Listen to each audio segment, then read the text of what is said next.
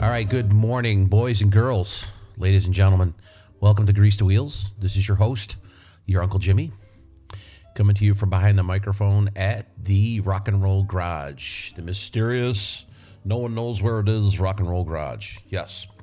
Hey, uh, got some stuff I want to talk to you about today, and I want to address people who might have this situation going on, or perhaps had this situation going on, or maybe in the future you might have this situation going on. And I hope that this is not the case in anyone's life. But what I want to talk about is a toxic shop.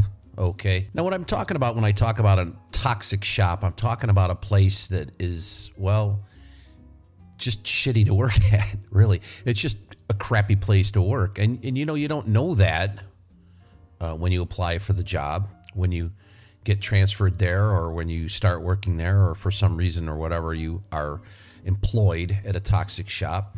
Uh, you could actually work for one company that has several shops and find that one of their shops is toxic and the other ones are fine. And maybe you started at one of the ones that are fine and you do a good job or your you know your skills are above average at least and then they decide they want to move you to this toxic shop to sort of straighten things out if you could and uh, a lot of times it doesn't work out now one of the things that goes on uh, in a toxic shop is that no one in management in a toxic shop realizes that it's a toxic shop. They think that everything's okay.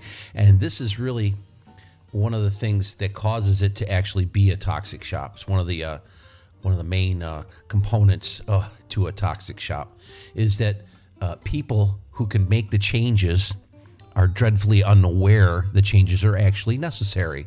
And a lot of times, if an owner or a general manager or a district manager of because some shops have district managers where they have a whole bunch of them in one area is able to see that you know the the by looking at analytics by the way that are able to see that a shop is underperforming or that it could be doing better or that they have a lot of complaints or that you know maybe reviews that are piled up on certain places such as Google or whatever are uh, just bad negative all the way around and usually when you have a toxic shop, a shop where stuff's not getting done right and people hate it, that come there and people hate it that work there and basically just everybody hates it, but you're the manager and you don't know this for some reason or another.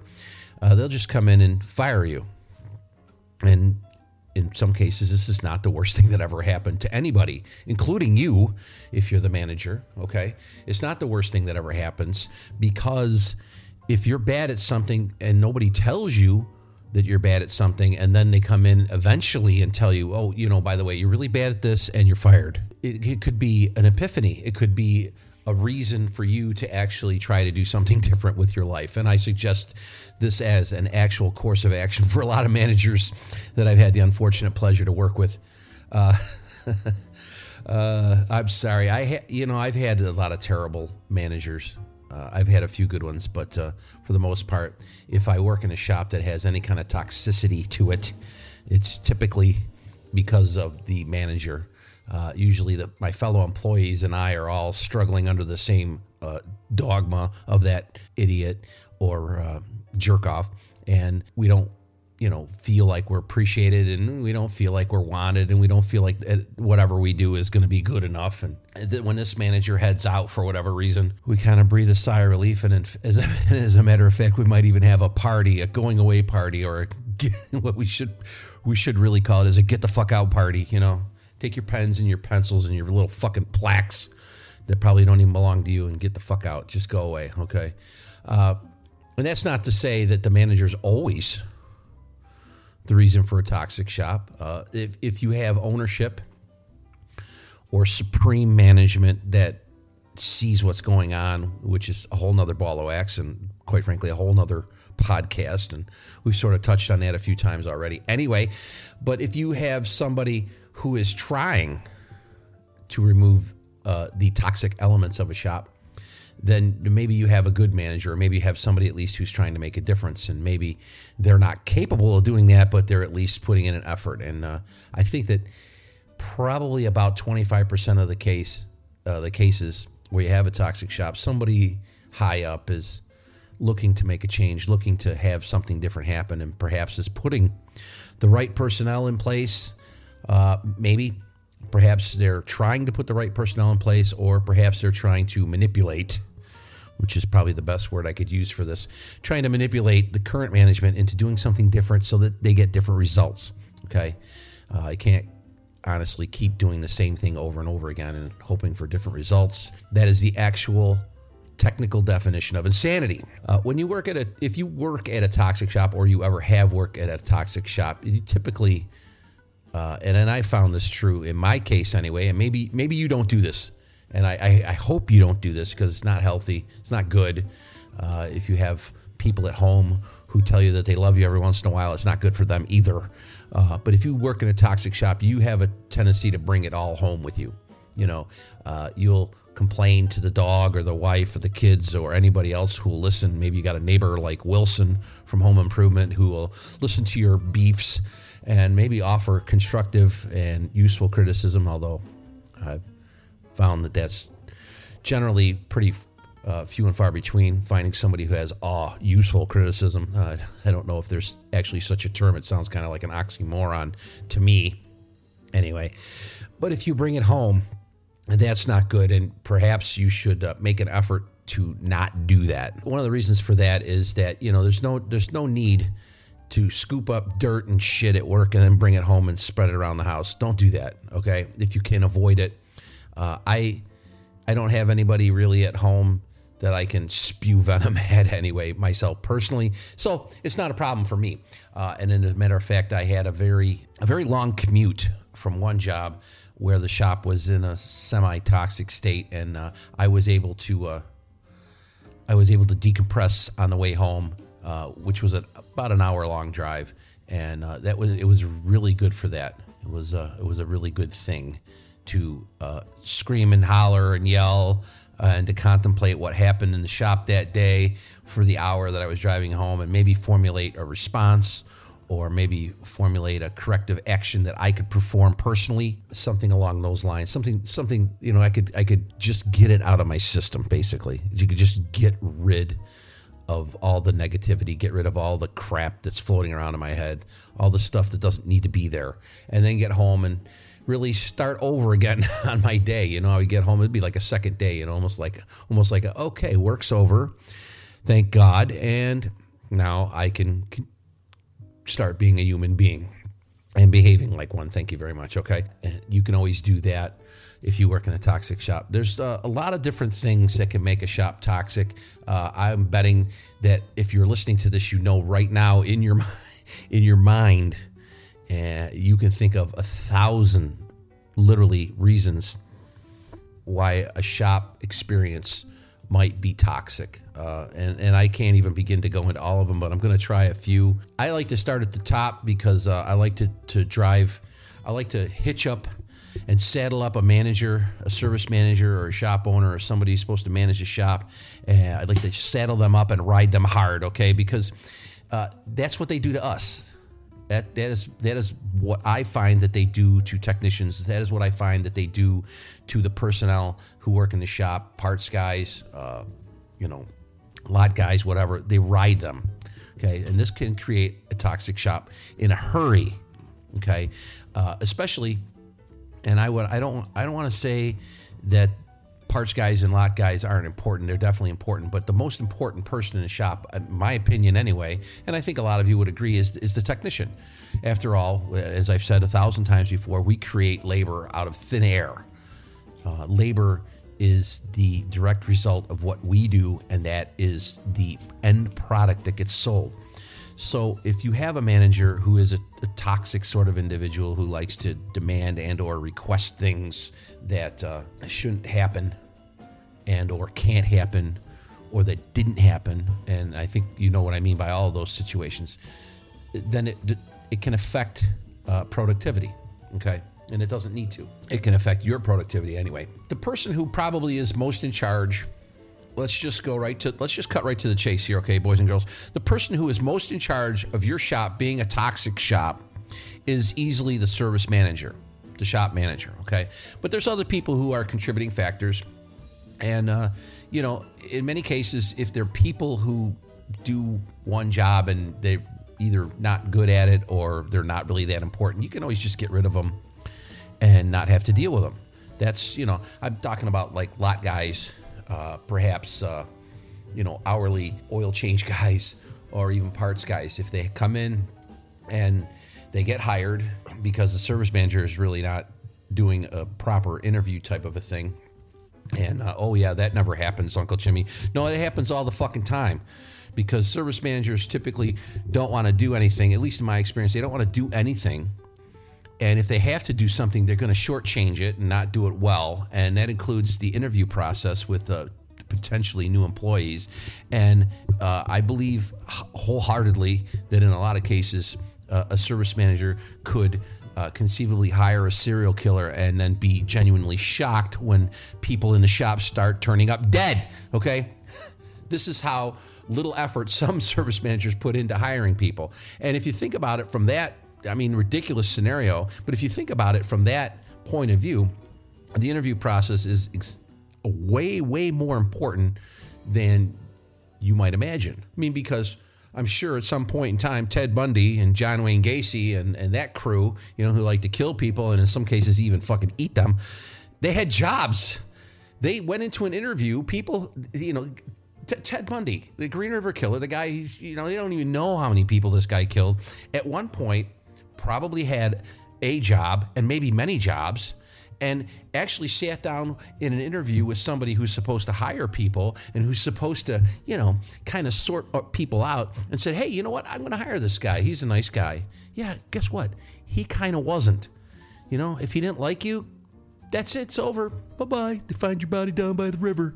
Okay, and that's not a good thing. So you know, if you if you have a manager, a service manager, or maybe an HR person, or whoever does a hiring in your particular uh, shop or your dealership, if they're going to shortchange the process, they themselves could be personally responsible for creating a toxic shop just through sheer laziness, you know, just by not uh, doing a proper interview, not properly vetting employees. It's something that could happen very easily. Okay.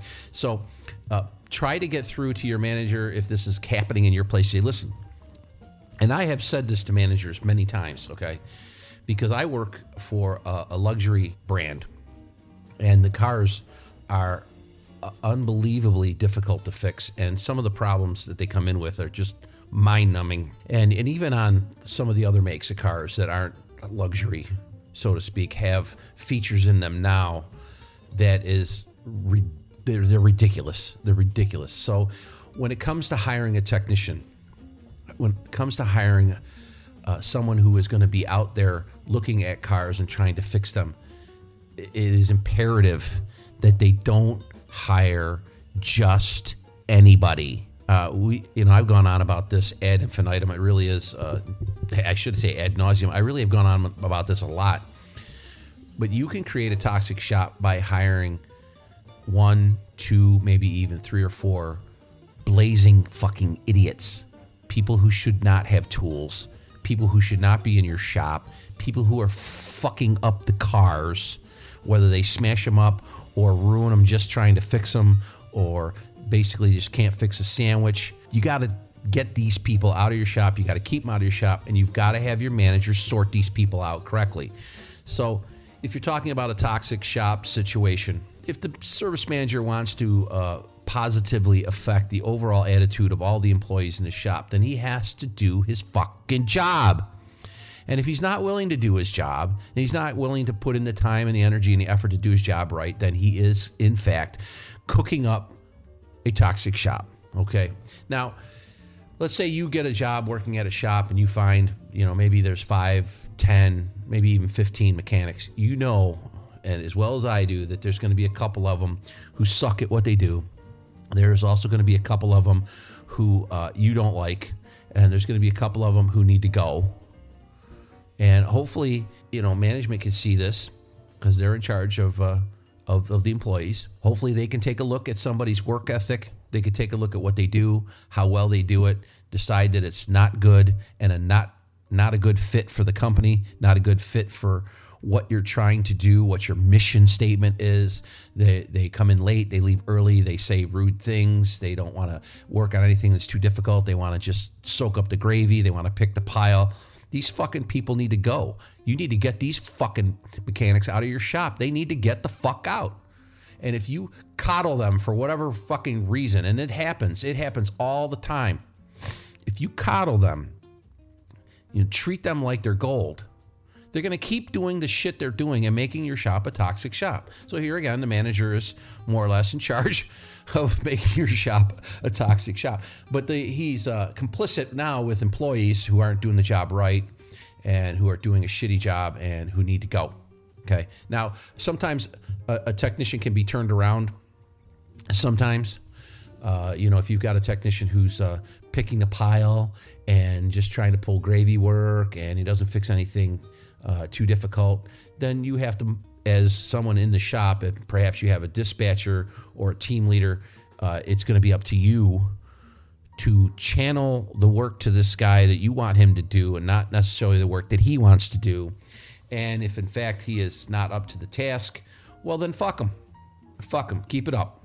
Okay. And that particular person may suddenly believe that the shop is a toxic shop because he can't make money if I'm working on garbage. You go, well, you know, every car that comes through the do- door is typically garbage in a lot of places.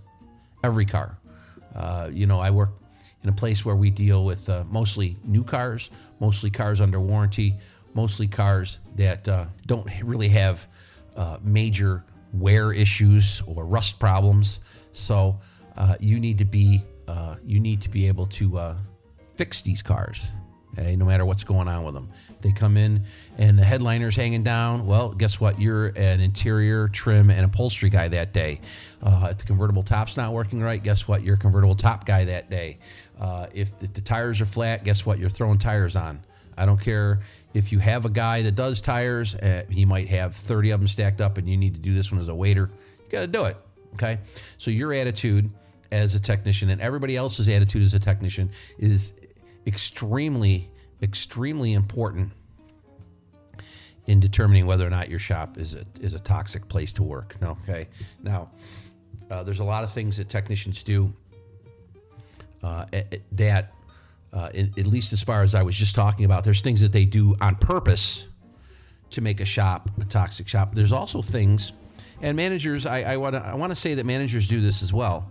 There's things that they do also that can make a, t- a shop a toxic place to work, but they don't mean to, or they're doing them by accident, or they're unaware that they're doing them. And as uh, and and uh, in my experience, a lot of managers seem unaware of what they're doing anyway. So, but there's things that happen that make a shop a toxic place to work that no one is really doing on purpose or with any kind of malice involved, and there's no uh, purpose. Uh, there's no financial purpose to why they do it. Um, what I'm talking about is uh, people who uh, come into work and don't feel like working, uh, people who come into work and, and are sick. That happens uh, quite a bit sometimes. Uh, there's also having to deal with broken tools.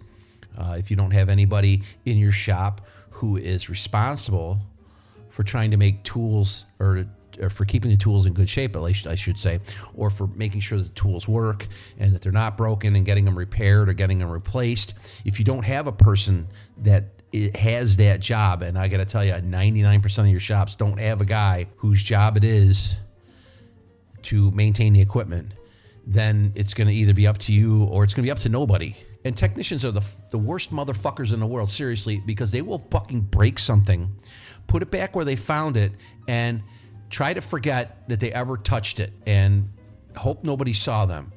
And then when it turns up broken, they go, "Well, didn't you just use this?" Well, yeah, but it worked fine when I used it. I put it back; it was working. It wasn't broken, you know. And that's that can create a toxic shop because some some fucking technicians break every fucking thing they touch. Seriously, no matter what it is, their tools, the shop's tools, the cars they work on, the fucking lift, the garage door, everything. They're like the fucking Terminator. Seriously. And, and I've worked with a, an extraordinary number of these fucking retards. And at any given time, personally, I could be I could be one of them. I have Uh, sometimes I get on a streak and I break stuff like crazy, and I want to chop my fingers off and grow new ones because the ones I got aren't working right. So, uh, but that's one of the things, and you have to instill that in your in your employees. In your, you know, if you're a technician, you have to say to your other technicians, "Look, shit breaks. We know shit breaks. Shit's going to break in the future. Let somebody know that something broke so that they can get replaced or repaired." Uh, and, and if you're if you're breaking something on a regular basis, if every time you use this one fucking machine you break it, maybe you have to start over again and relearn how to use it correctly this fucking time. Okay, we seem to have a lot of trouble with our tire machines always being fucking broken, and our shop sells a shit house of tires, and sometimes we have to wait in line we have two tire machines, but sometimes we have to wait in line for one tire machine because somebody broke the other one. And we've had to actually cannibalize parts off of one to make the other one work. Uh, we can't seem to get the guy who fixes the fucking thing to come in when we want him to. He comes in when he wants to, which is usually three, four, five days later.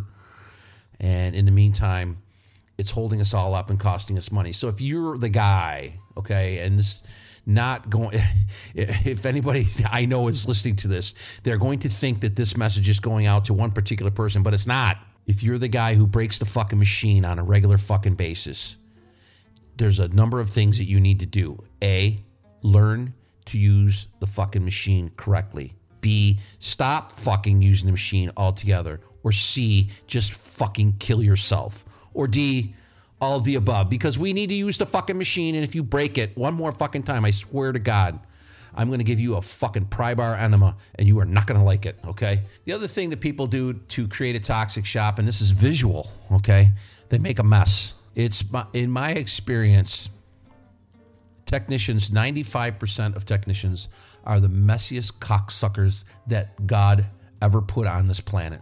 Seriously.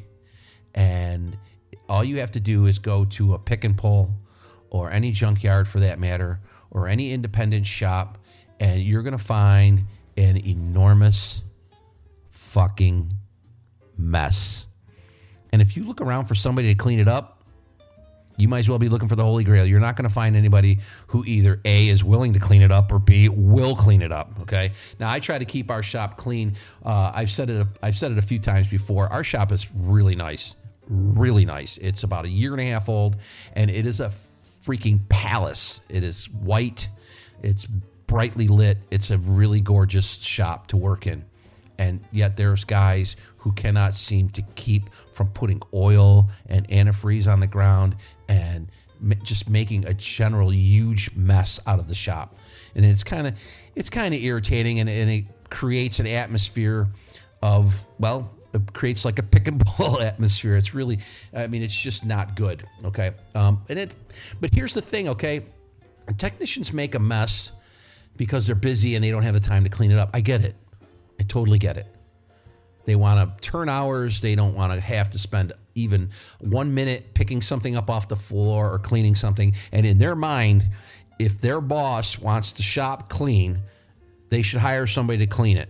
And in a lot of cases, I I, I don't want to say all cases or even many cases. I'd say in a few cases, there are shops who have a cleaning crew that comes in. Uh, our shop is one of them. And lately, I have found myself personally uh, thinking that they're not doing that great of a job. But uh, I mean, it, it's not for me to judge.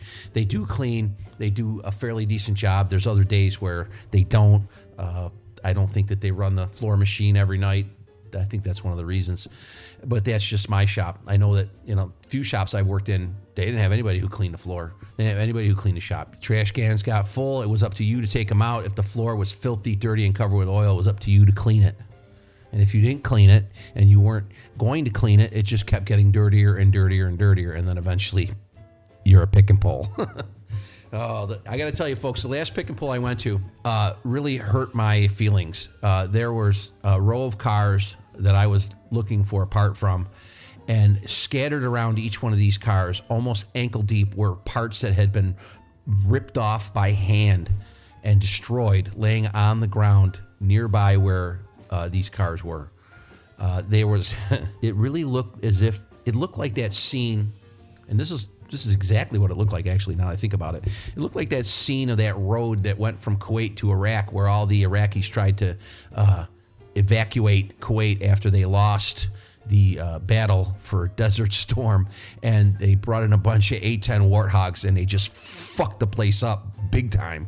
And there was cars and bodies and parts and tanks and weapons and all kinds of shit just scattered everywhere. That's what the, that's what this pick and pull looked like that I went to. So that's that's what I'm uh, referencing here. It it's just was carnage, is what it is. It's just total carnage. And if you have that going on in your shop, boys and girls, if you have that situation in the bay next to you, that can create a toxic shop.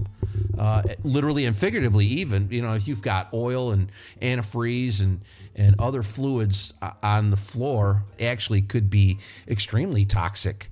Uh, I think that there's carcinogenics in every single one of those fluids that I mentioned, and uh, you should definitely uh, be careful handling them. And if you spill them, you probably should clean them up right away. Okay, uh, there's a whole lot of other things that can create a toxic shop. I know that you probably, in the course of listening to this particular podcast, have made a short list of things that make a shop into a toxic shop. And uh, if you have a list or if you've come up with a few items that I missed, and I, I certainly missed quite a few, uh, certainly hit me up with those. Uh, I'd like some comments. Maybe, uh, maybe if you got a story to tell, go ahead, hit us up on Facebook. We have a really nice page called Grease the Wheels. how about that shit for irony? And you could certainly leave me a list of things that you believe make your shop into a toxic shop. And I will probably revisit this particular issue uh, this particular subject in the future. And I'd like to use some of your examples of what makes a shop uh, a toxic shop. And if in fact, you know what, tell if you could do this as well, is let me know if it's bad enough to make you want to fucking quit. Okay, if you come to work and the shop is just a has a toxic atmosphere, it's filthy, dirty, messy, and the techs in there are kind of fucking assholes, or maybe they just treat you like shit. Uh, let me know what it is uh, that they're doing. Let me know what it is that you don't like about that shop. I want to know. Uh, I think that if we just put it out there, we might be able to get some people to actually clean up their act a little bit. I, I maybe that's wishful thinking, or maybe I'm just fucking hallucinating. But we can. Uh, I'd like to. I'd like to hear the things that you have uh, going on in your shop that, that really rally you up, that really make you want to leave, and and let me know too if they actually did make you leave. If you left a shop because they did something really fucking stupid, or they they just created an atmosphere where you fucking hated them and everybody and everything you were doing and yourself and your dog and your wife, and and you had to get the fuck out of there just for mental health reasons. I want to know what those are. I want to know what it was that pushed you over the edge because I've had that situation where I worked in a shop that drove me absolutely insane and I ended up leaving and I way better off for it. I didn't know how bad it was until I left and I didn't have to deal with it anymore. That's that's how bad that shop was. I thought that leaving there was wasn't really going to fix anything, and in reality, it fixed everything. And and life is a lot better for me now, and I'm happier and making more money and doing things I like to do, and everything's great. Everything's coming up roses again. So, uh, let me know what's what it is that's going on in your shop or is going on in shops you've been at previously, and remember that every shop has a sort of a toxic kind of a I don't know. There's something toxic about every shop. Honestly, there's no perfect place to work. Unfortunately, uh, you can help make it better, or you can help make it worse. It's up to you. But let me know what it is. Okay, give me some feedback. I'd really enjoy to enjoy hearing that. I'd like to know what it is that's going on out there in the field, uh, in a different field that I'm in now, or a different field that uh, you're in, or if you're out in a field. So what's going to happen right now is that I'm going to sign off, and usually I do that by going see ya. This episode of Grease the Wheels was sponsored by Hemp It Up. Hemp It Up is your source for edible, transdermal, and every other form of CBD products that you can imagine. Now, CBD is a bit of a hot button topic right now, but let our expert friends at Hemp It Up sort it out for you. Their knowledgeable staff, their locations in Rochester and Syracuse, will get you the CBD product that you need when you need it the most. We especially like transdermal CBD balm after a long day of turning wrenches. You rub some of that on your hands, your neck, and your shoulders, and you're good to go for tomorrow. Also, stop in and mention Grease the Wheels for 5% off your order. Hemp It Up, Rochester and Syracuse's source for CBD and the only CBD company trusted by Grease the Wheels. You can check them out online at hempitupgifts.com. That is Hemp It Up, Rochester and Syracuse, CBD. It's good stuff, keeps us turning wrenches, keeps us on the move. Take care, everybody. Make sure you keep giving us those good reviews over there on iTunes. And make sure you check out our Patreon page as well, patreon.com backslash grease the wheels. We are raising some money over there right now for this month. We are giving it all to the Australian Wildfire Relief Fund. So, giving back to our Aussie brothers who are always a big listenership on the show. We thank you guys so much. We hope everything's going okay. See ya, everybody, next week.